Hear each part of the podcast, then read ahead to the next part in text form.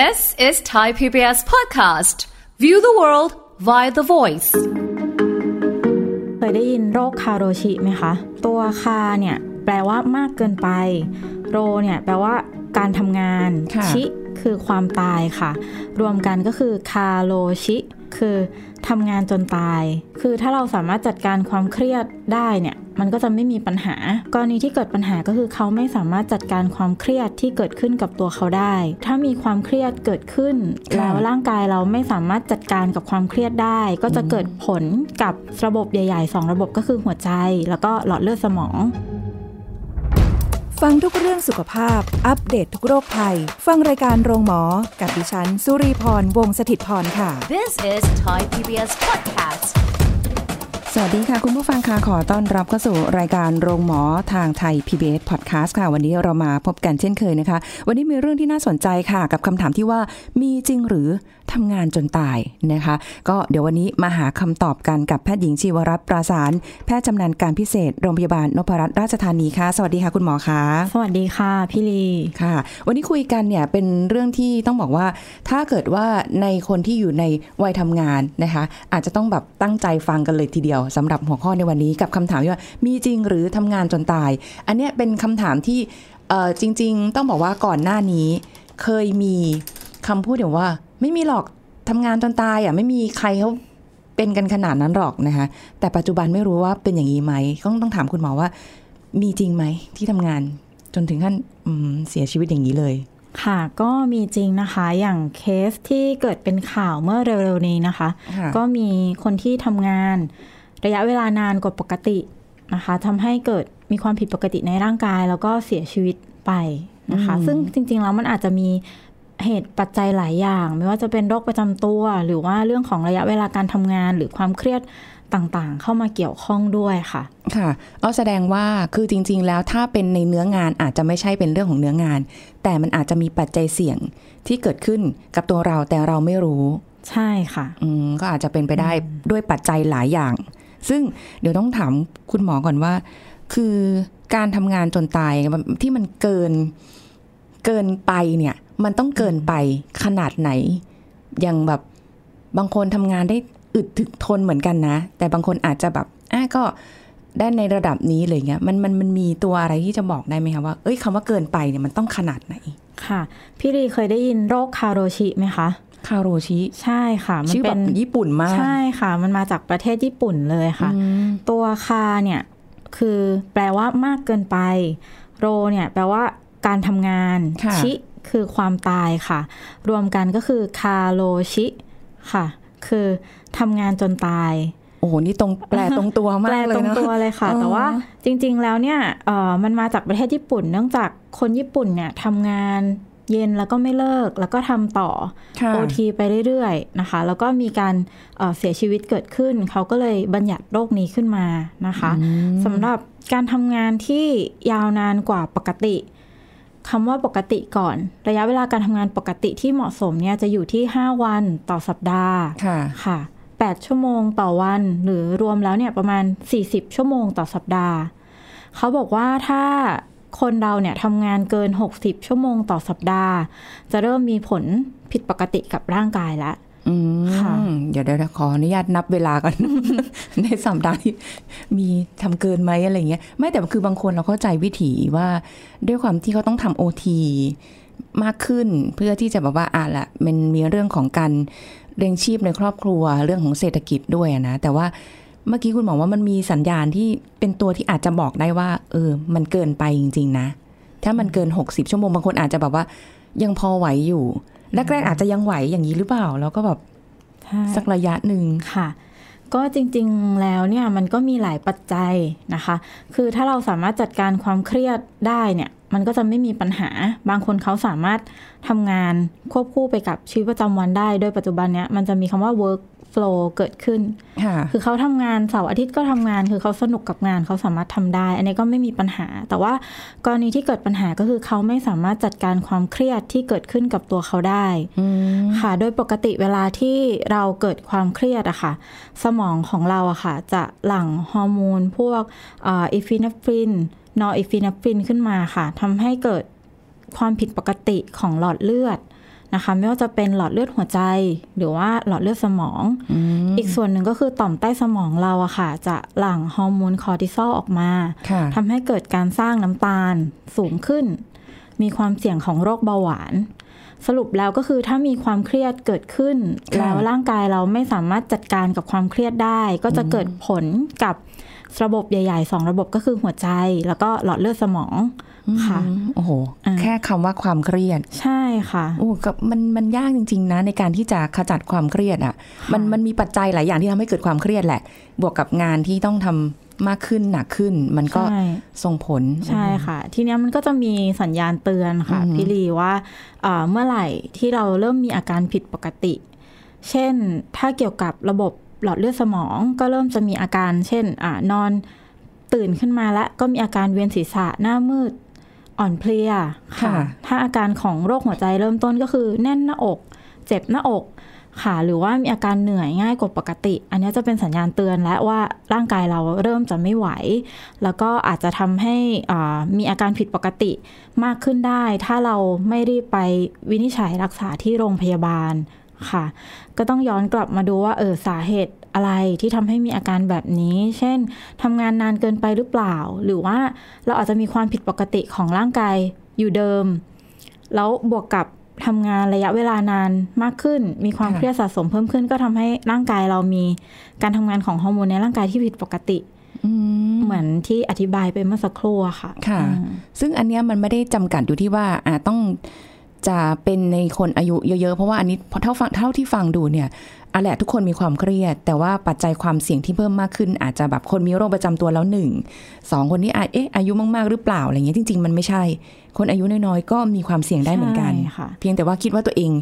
ยังร่างกายไหวอยู่ใช่ยังแบบค่ะ ทำงานได้อยู่อะไรอย่างนี้ด้วยเนาะค่ะซึ่งความเครียดจากงานมันเกิดจากหลายส่วน ไม่ว่าจะเป็นระยะเวลาการทำงานที่นานเกินไป 60 ชั่วโมงต่อสัปดาห์ โดยที่ไม่มีเวลาพักเลยนะคะสองก็อาจจะเป็นเรื่องของภาระงานที่มันมากเกินไป แต่ว่าคนคนนั้นเขาอาจจะเอ่อความสามารถอาจจะยังไม่ถึงค่ะทำให้มีความเครียดเกิดขึ้น ค่ะมันหรืกอดว่าดันอย่างเงี้ยเนาะใช่เรื่องของระยะเวลาที่กำหนดในการส่งงาน อาจจะสั้นเกินไปกับภาระงานค่ะก็ทำให้เกิดมีความเครียดเกิดขึ้นได้เหมือนกันค่ะโอ้โหคือมีปัจจัยหลายอย่าง แต่ว่าเมื่อไหร่ที่มีความเครียดเกิดขึ้นแล้วร่างกายเราเนี่ยจะมีการหลั่งฮอร์โมนออกมาในร่างกายแล้วถ้าเราไม่สามารถจัดการความเครียดได้มันก็จะเกิดความผิดปกติกับร่างกายหลัก ๆ ก็คือหัวใจแล้วก็สมองค่ะค่ะ โอ้โห ความเสี่ยงสูงมาก ลองประเมินตัวเองดูค่ะคุณผู้ฟัง เพราะว่าเราไม่รู้ว่าตอนนี้คุณผู้ฟังท่านไหน มีภาวะที่ทำงานหนักจนเกินไปหรือเปล่านะคะซึ่งแต่ละคนก็อาจจะรู้สึกว่าบางทีแค่สิ่งที่ทำอยู่มันก็เยอะแล้ว แต่ว่ามันอาจจะมีความกดดัน หรือว่าเรื่องของระยะเวลาในการทำงานที่เข้ามายิ่งทำให้เราเกิดความเครียด มีไหมคะที่แบบเราเครียดโดยโดยไม่รู้ตัวในในในแต่ละวันแบบ เราคิดว่า เอ๊ะก็ ปกติดีจริงๆแล้วมันมีภาวะนี้อยู่ข้างใน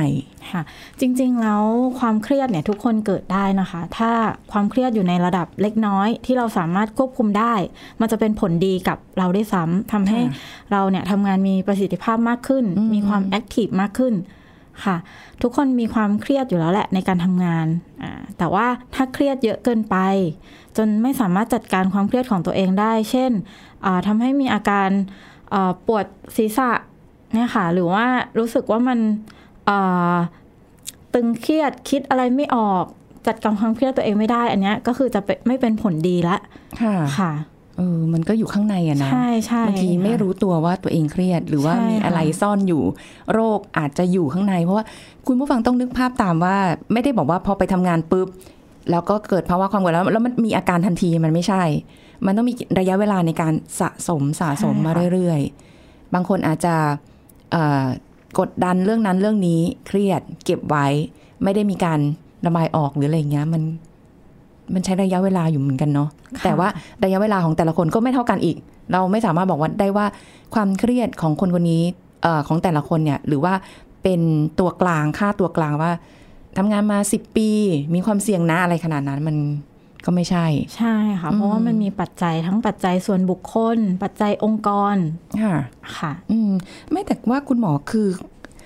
ความที่เราเรามองภาพนะคะ อย่างอย่างการทำงานในในบ้านเราเอง หรือเทียบกับต่างประเทศอะอย่างญี่ปุ่นก็ได้ อันเนี้ยที่ที่ทราบมาคือ ญี่ปุ่นเขาทำงานกันแบบ จริงจังอะเขาเขามีความจริงจังกับชีวิตสูงมากอะนะคะทำงานแบบที่คุณหมอบอกว่าอะในเวลา ของเขาละและยังทำโอทีต่อหรืออะไรเงี้ย มันดูเหมือนของเราอาจจะไม่ได้แบบเขาเรียกอะไรหนักหรือว่ามีความเสี่ยงเท่ากับเขาไหมอืมก็ขึ้นอยู่กับอาชีพนะคะอืมอาชีพที่มีความเสี่ยงในเมืองไทยเนี่ยมองว่าจะเป็นที่เข้ากะเข้าเวรอ่าเช่นพวกพนักงานในโรงงานค่ะค่ะหรือว่าแม้แต่ในกลุ่มบุคลากรการแพทย์เองอะค่ะ ค่ะ ก็จะต้องมีการเข้ากะหมุน หมุนเวียนการทำงานค่ะแต่ว่าจำนวนคนเนี่ยมันไม่ได้เยอะขนาดนั้นทำให้เราต้องทำงาน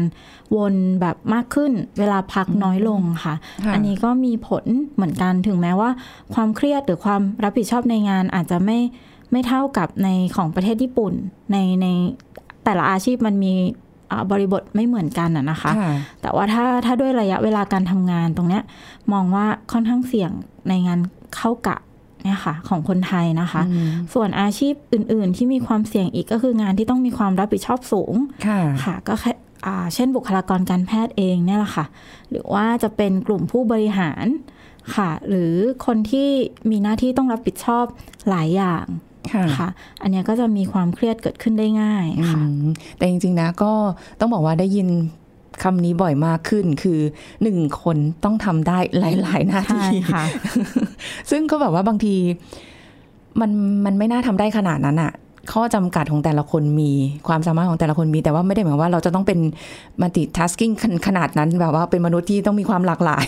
อยู่ในตัวเองขนาดนั้นนะคะแต่ว่ายังไงก็ตามเนี่ย พอเรารู้ว่าเราเริ่มแบบไม่ไหวละ ที่ร่างกายเราเตือนมาอะไรเงี้ย ความเหนื่อยล้าความแบบตื่นมาแล้วแบบมึนงงหรืออะไรเงี้ย แล้วมันยังมีปัดไอตัวอื่นอีกไหมคะที่บอกเราบางทีเราไม่ค่อยสังเกตตัวเอง เราคิดว่าอาจจะแบบ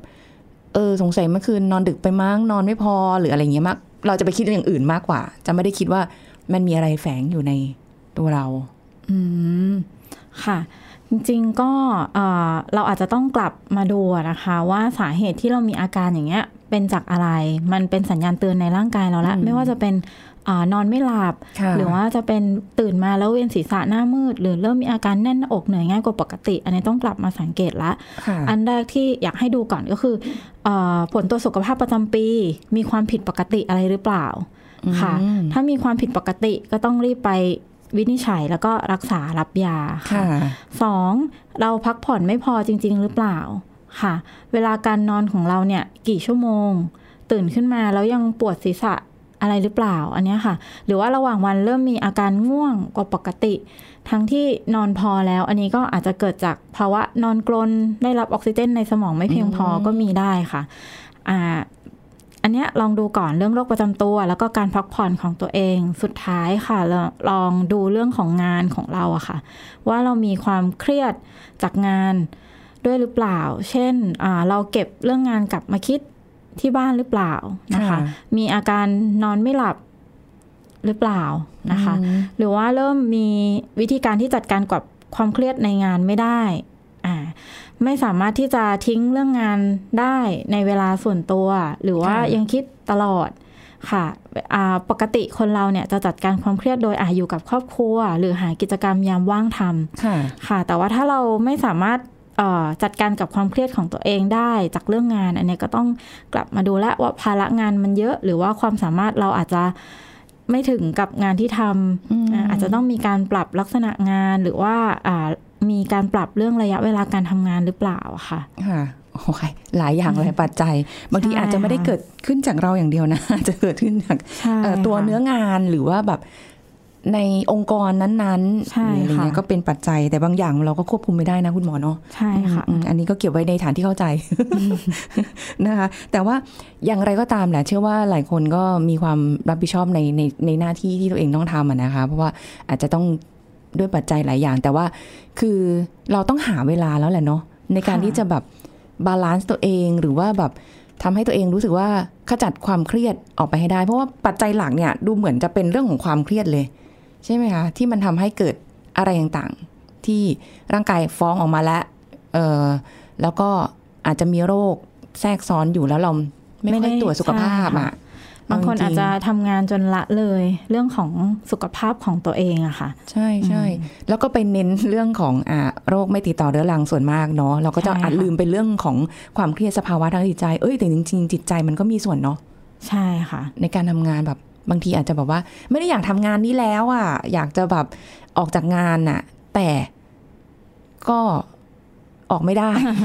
ก็เราต้องยังหาเลี้ยงชีพอยู่ค่ะอืมเพราะฉะนั้นมันก็ต้องแบบทำให้ work life balance ขึ้นมาค่ะ โอ้โห ไม่แต่คุณหมอเอาจริง ๆ นะ work life balance ได้ยินมาแบบอืมอืมนั่นแหละ ช่วงหนึ่งละ แต่ว่ามันบางทีมันไม่ได้จริง ๆ นะ มันความรู้สึกว่า ก็อยากจะ work life balance ที่มันสมดุลกันอะอะทำยังไงให้มันสมดุลอะแต่แบบทำไมไม่ได้อะเออ มันทำไม่ได้ เครียดแล้วนะ อะเห็นไหมค่ะ ความเครียดมาแล้วหนึ่งเออค่ะ จริงๆ work life balance เนี่ย คือต้องพยายามปรับให้ได้ค่ะ ให้มีความสมดุลในชีวิต ตั้งแต่ระยะเวลาการทำงานก่อน ค่ะ จริง ๆ เขาบอกว่าห้ามทำงาน ไม่ควรดีกว่า ไม่ควรเกินทำงานเกิน 8 ชั่วโมงต่อวันอืมค่ะอ่าแต่จริง ๆ เราก็อาจจะเกินกว่านั้นเนาะเอาอาจจะใช่บางคนเอางานกลับมาทำที่บ้านใช่หมอเองก็เหมือนกันค่ะ แต่ก็ต้องมีการบริหารจัดการค่ะ โดยอ่าแนะนำว่าอ่าเราอาจจะหาความชอบในงานที่เราทำเราจะได้มีความสุขกับงานมากขึ้น โอ้โห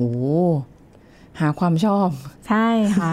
บางคนอาจจะไม่ได้ทำงานที่ตัวเองอยากทเออเออำอ่าหัวหน้ามอบมาให้อย่างเงี้ยค่ะเออแล้วทำไงแต่ก็ะต้องทำเราก็อาจจะต้องหาว่า เออ เรามีความสุขอะไรกับหาความสุขในงานที่ที่เราทำอยู่ตรงเนี้ยอืมอืมพยายามชอบแล้วก็รักในงานที่เราทำอันนี้ยากกว่าใช่ไหมคะยากเครียดแล้วสองค่ะ อันเนี้ยก็จะทำให้เราแบบมีความสุขกับงานได้มากขึ้นเงี้ยค่ะ เหแล้วมือนต้ก็องปรับความคิดตัวเองเลยเนาะใช่ปรับไมค่ะเซ็ตใหม่อะแบบต้องปรับ mindset โอ้โหใหม่ เพราะว่ายังไงอะงานเราก็ต้องต้องทำเพื่อเลี้ยงชีพค่ะ แต่ว่าเราก็ต้องอยู่กับมันให้ได้อ่าถ้านั้นถ้าเราจะมีความสุขกับมันก็ต้องพยายามหาความสุขในงานที่เราทำเข้าใจความรู้สึกของคนที่แบบบางทีเขาไม่มีทางเลือกเลยเนาะค่ะแต่เขาต้องทำอะเนาะแต่ก็ต้องหาค่ะใช่บางทีอาจจะเป็นงานที่ได้ทำประโยชน์ให้กับคนอื่นอือหือค่ะ หรือว่าอ่างานเนี้ยทำแล้วมันจะได้เงินไปอ่าดูแลครอบครัวอ่าอ่าหรือว่าอาจจะเป็นงานเล็กๆน้อยๆที่ทำแล้วแบบเออเรารู้สึกว่าเออมันก็น่าสนุกดีอย่างเงี้ยลองลองหามุมต่างๆ เหล่านี้ค่ะ เราจะได้มีความสุขกับมันมากขึ้น แล้วก็เครียดน้อยลงค่ะ ค่ะ อืมอืมเดี๋ยวกลับไปหาเหมือนกัน ค่ะ ค่ะ แล้วก็เรื่องของสุขภาพอ่าค่ะ สุขภาพเนี่ยก็ต้องดูแล ต้อง พึงระลึกไว้เสมอว่าสุขภาพเนี่ยคืออันดับหนึ่ง ถ้าสุขภาพของเราไม่ดี เราก็จะไม่สามารถดำรงชีวิตอยู่ได้ หรือว่าทำงานก็จะไม่มีประสิทธิภาพและต้องเจ็บป่วยต้องไปโรงพยาบาลบ่อย เพราะฉะนั้นคือสุขภาพเนี่ยสำคัญที่สุดค่ะ การที่เรามีสัญญาณเตือนในร่างกายไม่ว่าจะเป็น เวียนศีรษะหน้ามืดอะไรต่างๆ ก็ตามเนี่ยต้องรีบและหาสาเหตุและว่าเป็นจากอะไรค่ะค่ะอ่าโดยอาจจะไปโรงพยาบาล หรือว่าลองพักผ่อนให้เยอะขึ้น หาเวลาออกกำลังกายค่ะนะคะอืมโอ้มีเวลาไหมค่ะจริง ๆ ทุกคนมีเวลาเท่ากันใช่ค่ะยี่สิบสี่ชั่วโมงค่ะแต่ว่าก็ต้องแบบแบ่งเวลาแหละเนาะอีกสักนิดนึงอาจจะเคยใช้วิธีแบบนี้ค่ะบางช่วงที่แบบว่างานเยอะมาก เยอะมากจริงๆอะนะคะ แล้วมันมีระยะเวลามากดดันด้วยอะไรเงี้ย ต้องตื่นเช้าขึ้น ไปที่ทำงานเร็วขึ้น เพื่อที่จะได้มีเวลาทำงานมากขึ้นไม่รู้เป็นเป็นวิธีที่ถูกหรือเปล่า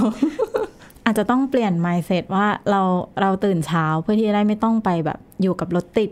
อ่าอ่าจะได้มีเวลาที่ทำงานมากขึ้นค่ะอาจจะไม่ได้แบบอ่า มาทำเพื่อมาทำงานเร็วขึ้น แต่อะอาจจะมีเวลาในการกินกาแฟ หรือว่ามีเวลาในการมาวางแผนในการทำงานตอนเช้าค่ะ ค่ะ คืออาจจะต้อง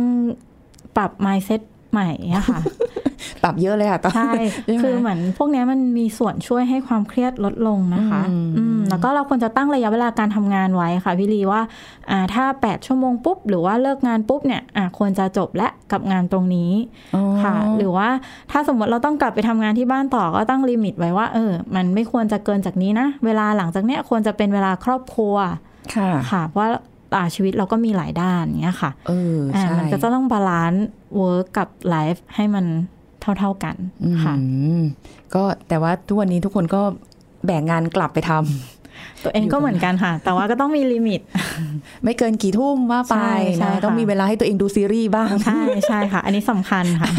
ซีรีส์เยอะมากเลยค่ะ ที่ไม่ได้ดูตอนนี้เต็มไปหมดเลยนะคะ คุณผู้ฟังก็ลองลองฟังแล้วลองปรับดูนะคะ มันไม่ได้มีแค่นี้นะ เราเราก็ต้องแบบ เรื่องครอบครัวก็สำคัญนะใช่บางคนค่ะละเลยอะนี่ก็เพิ่งแบบอาที่ที่รู้รู้จักกับเพื่อนๆหรืออะไรเงี้ยบางทีเขาก็บอกเหมือนกันบ่นเหมือนกันว่า โอ้โหแทบจะไม่เห็นหน้าสามีเลย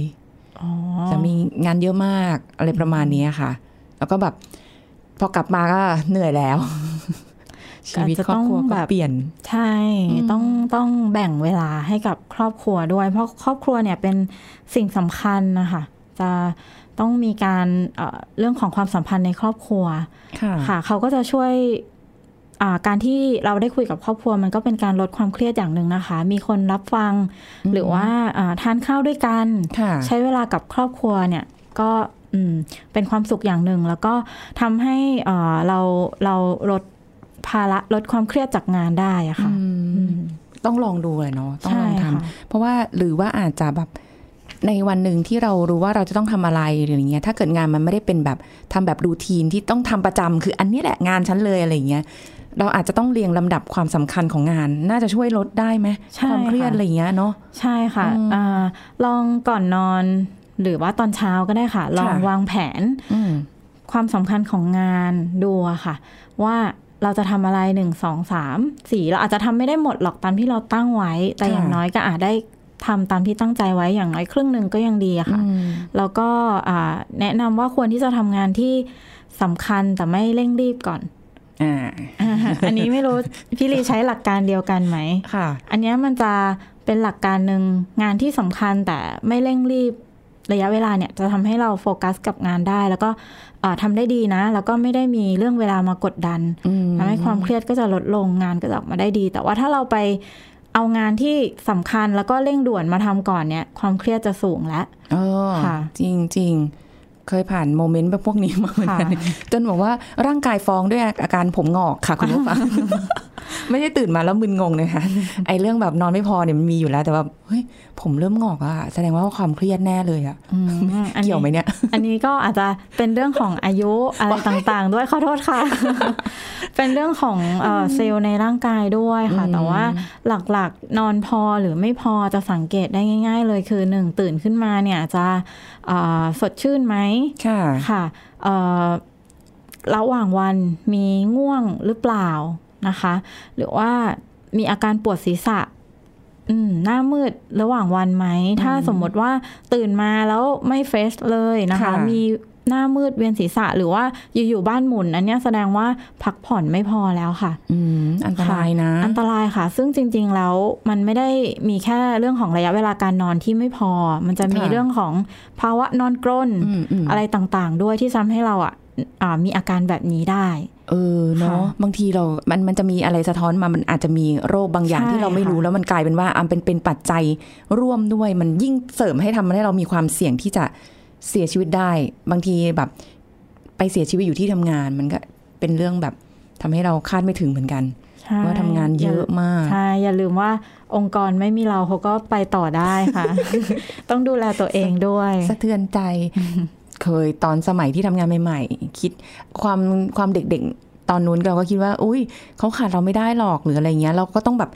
ทำงานแล้วก็ไม่อยากออกใช่ไหมถ้าออกแล้วเดี๋ยวเขาลำบากอะไรเงี้ยซึ่งจริง ๆ ไม่ใช่นะคะ คุณผู้ฟัง เขาหาคนอื่นแทนเราได้ มีแต่ตัวเราแหละที่มีแค่ชีวิตเดียว แล้วถ้าเราไม่ดูแลตัวเอง มันไม่มีใครทดแทนเรานะคะ คนข้างหลัง เขาก็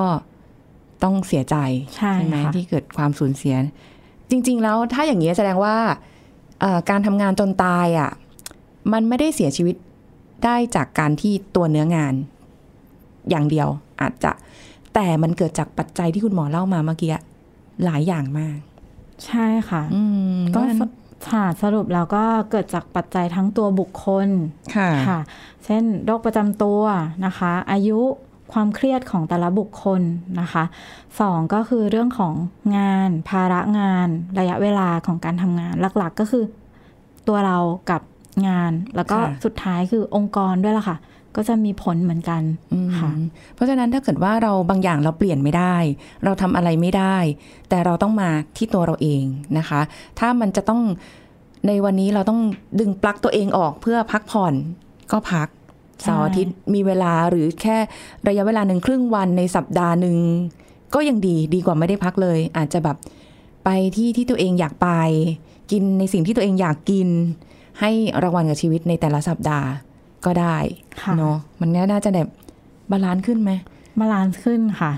ลดความเครียดในงานค่ะ เสร็จแล้วค่อยไปเครียดเอาต่ออีกทีในแต่ละวันขจัดความเครียดค่ะ คือบางคนก็เก่งนะคือเขาสามารถขจัดความเครียดได้เขาไม่เครียดเขาไม่แบกเอาอะไรกลับบ้าน ซึ่งมันดี แต่ถ้าเกิดว่าเราแบบเป็นคนจริงจังซีเรียสกับชีวิตเราก็ต้องแบบ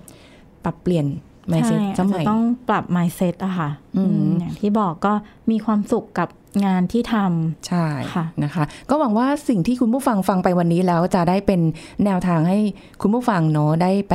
ลองปรับวิถีชีวิตในการทำงานสร้างความ balance สมดุลให้กับชีวิตมากขึ้นในรูปแบบเฉพาะของตัวเองเนาะเพราะเราบอกไม่ได้ว่าจะต้องทำอย่างนี้กี่ชั่วโมง แล้วก็คุณต้องยังไงกี่ชั่วโมง เพราะแต่ละคนมีความชอบ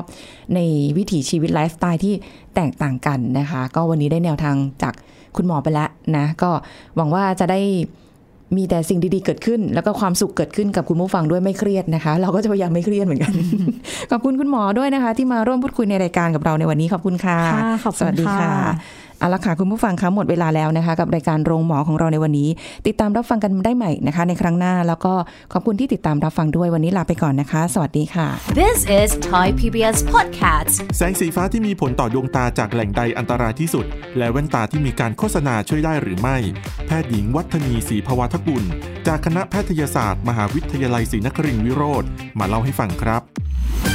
ในคนที่ทำงานกับหน้าจออยู่ออฟฟิศตลอดเวลาเนี่ยวันหนึ่งน่าจะ 10 ชั่วโมงขึ้นแน่นอนรวมพักทีนี้เรื่องเวลาใช้จออะค่ะ จริงๆ การใช้จอมันหมายถึงการที่เราอยู่บนอินเทอร์เน็ต อยู่บนโลกโซเชียลจะจอไหนก็ตามจอใหญ่จอเล็ก คอมพิวเตอร์แท็บเล็ตมือถือเนี่ยมันจะมีสิ่งที่เป็นโรคที่เหมือนเป็นกลุ่มโรคตามที่ตามมาแน่ๆเลยที่เรียกว่า computer vision syndrome มันคือค่ะโรคทางตาหรือปัญหาทางตาที่เกี่ยวข้องกับการใช้จอนานๆ อาการเนี่ยก็จะมาด้วยตาแห้ง ปวดล้ากระบอกตา แสบตา แพ้แสง ปวดตาปวดหัวอืมส่วนนี้ก็จะลามไปถึงปวดคอปวดหลังด้วยนะคะ จริง ๆ พอเรารู้แล้วน่ะถามว่าเราทำอะไรได้บ้างเพื่อที่จะลดส่วนนี้อืมจะบอกว่าไม่ทำงานเลยมันก็ไม่ใช่เนาะค่ะมันก็คงต้องต้องทำกันอยู่อ๋อแต่เรื่องของ computer vision นะคะเป็นคำแนะนำจากหมอแล้วกันเนาะคนที่ทำงานอยู่หน้าจอนานๆ สิ่งที่เราจะทำได้มันอาจจะเป็นสิ่งเล็กๆ น้อยๆ แต่ ไอ้สิ่งเล็กๆน้อยๆแต่ละอย่างเหล่านี้มันอาจจะมารวมกันแล้วส่งผลต่อเนื่องได้สำหรับคนที่ใช้หน้าจอเนาะดูเลยว่า แสงอะเพียงพอไหมแสงหน้าจอกับแสงสิ่งแวดล้อมเนี่ยไม่ควรจะต่างกันมากค่ะเพราะถ้าต่างมากมันมีสิ่งที่เรียกว่าคอนทราสอย่างเงี้ยค่ะ มันก็จะทำให้ตามันต้องเหมือนมันเพ่งเยอะ เพราะว่าความสว่างมันต่างกันค่ะเหมือนกับการดูมือถือในที่มืดอย่างเงี้ยค่ะอาจจะล้าตาง่าย เพราะว่ามันสว่างมากค่ะก็คือปรับเรื่องแสงก่อนอันที่หนึ่งหมายถึงตำแหน่งหน้าจอว่าเวลาแสงเข้ามา แสงมันอาจจะเหมือนตกสะท้อนหน้าจอแล้วเข้าตาเรามีเหมือนแกลแสงแตกกระจายเข้ามาหรือถ้าจับตำแหน่งห้องตำแหน่งที่นั่งดีๆหน่อยเนี่ย บางทีลดแสงแตกกระจายไปได้ ถ้านั่งเราควรจะนั่งมองหน้าจอเป็นหน้าตรง ไม่ใช่ก้มลงค่ะยิ่งคอจะรับน้ำหนักเยอะทำงานไปก็เดินไปกินน้ำเดินไป ทักทายคนอื่น เหมือนเปลี่ยนอิริยาบถอันนี้ก็จะเป็นการช่วยโดยรวมนะคะ ส่วนเรื่องของตาก็จะมีหลักการของ 20 20 20 ทุก 20 นาที ให้พัก 20 วินาที ด้วยการมองไปที่ไกล 20 ฟุตหรือที่มองไปที่สีเขียวหรือมองไกล เพื่อที่จะเหมือนเป็นการรีแลกซ์เปลี่ยนจากการเพ่งให้มองไกลไปบ้างอย่างเงี้ยค่ะ คนที่บอกว่าโรคตาปัจจุบันเป็นเยอะขึ้นเนี่ย คือโรคกลุ่มของผิวกระจกตาหรือตาแห้งอ๋อซึ่งหมอเจอเยอะขึ้นจริง ๆนะคะ โดยเฉพาะช่วง work from home ที่เริ่มแรก ๆ ช่วงโควิด เมื่อ3ปี4ปีก่อนเนี่ยอืมเป็นช่วงที่คนไข้จะมาหามาตรวจด้วยเรื่องว่าแสบตา น้ำตาไหลค่ะแบบปวดหัวปวดตาเยอะขึ้นมากไอ้โรคกลุ่มเนี้ยค่ะ คือกลุ่มของตาแห้งและผิวกระจกตาเยอะขึ้นแบบอื มมากแบบโดยที่หมอว่าไม่ต้องวิจัยคุณหมอที่ออกทำงานก็จะรู้สึกได้เลย ต้องเล่าหน่อยหนึ่งว่าแสงเนี่ยอย่างที่เห็นแสงอาทิตย์เนี่ยคือแสงขาวประกอบกันด้วยสีหลายสเปกตรัมตั้งแต่ม่วงคล้ำน้ำเงินเขียวเหลืองแดงเอามารวมกันค่ะในแสงแดดเนี่ยมีปริมาณแสงฟ้ามากกว่าแสงฟ้าที่มาจากหน้าจอเยอะมากนะคะอ้าวฉะนั้นแล้วถ้าจะบอกว่าแสงแสงฟ้าที่อันตรายจริงๆควรจะเป็นแสงแดดมากกว่าไอ้ตัวแสงฟ้าเนี่ย มันยังไม่ได้มีงานศึกษาวิจัยอะไรที่ยืนยันว่าการที่เราจ้องหรือโดน expose กับมันนานๆเนี่ยเราจะทำให้มีจอตาเสื่อม เป็นตาบอดในระยะยาว หรือมีปัญหาในระยะยาวอืมฉะนั้นแล้วเนี่ยก็จะมีตามมาด้วยการใส่แว่นกรองแสง ป้องกันแสงฟ้าเนี่ย ดีไหมหมอก็โดนถามบ่อยเลยค่ะหมอก็จะบอกว่าเอ่อด้วยความที่มันยังไม่ได้มีงานวิจัยรองรับเออก็ราชวิทยาลัยจักษุหรือว่า ส่วนของสมาคมหมอตาอเมริกาเนี่ยเขาก็ออกมาเลยว่า แว่นป้องกันแสงฟ้าเนี่ยไม่ได้มีประโยชน์มากขนาดนั้นในการป้องกันความเสียหายของตาโอ้แต่ทีนี้ด้วยความที่ว่าการใช้สายตาไม่ได้มีแค่แสงฟ้าค่ะค่ะมีเรื่องคอมพิวเตอร์วิชั่นที่หมอเล่าอืมีเรื่องว่าระหว่างที่เราจ้องอะค่ะ การกระพริบตาปกติที่เราหนึ่งนาทีเนี่ยกระพริบตาประมาณ15ครั้งเนี่ย มันจะลดลงไปโดยอัตโนมัติเลยเหลือประมาณ5ครั้งต่อนาทีเองโอ้ เพราะว่าเราจ้องด้วยความตั้งใจค่ะ การกระพริบตาแต่ละครั้งมันมีประโยชน์ค่ะ มันช่วยให้น้ำตาเนี่ยถูกเกลี่ยได้ทั่ว ฉะนั้นแล้วเวลาเราไม่กระพริบตา น้ำตาไม่ถูกเกลี่ย ตาก็เลยแห้งมากกว่าปกติอืมอาจจะรวมถึงปริมาณแสงที่ออกมามีความสว่างมาก การที่เอ่ออยู่ในห้องแอร์ environment ที่อากาศเย็นอ่าก็คือทำให้ตาแห้งค่ะมันเป็นเหมือนกับปัจจัยอื่น ๆ ที่ทำให้รู้สึกว่าตาเนี่ย จะโดนทำร้ายมากกว่าที่จะเป็นแสงฟ้า This is Thai PBS Podcast ติดตามรายการทางเว็บไซต์และแอปพลิเคชันของไทย PBS Podcast Spotify SoundCloud Google Podcast Apple Podcast และ YouTube Channel Thai PBS Podcast Thai PBS podcast. View the world via the voice.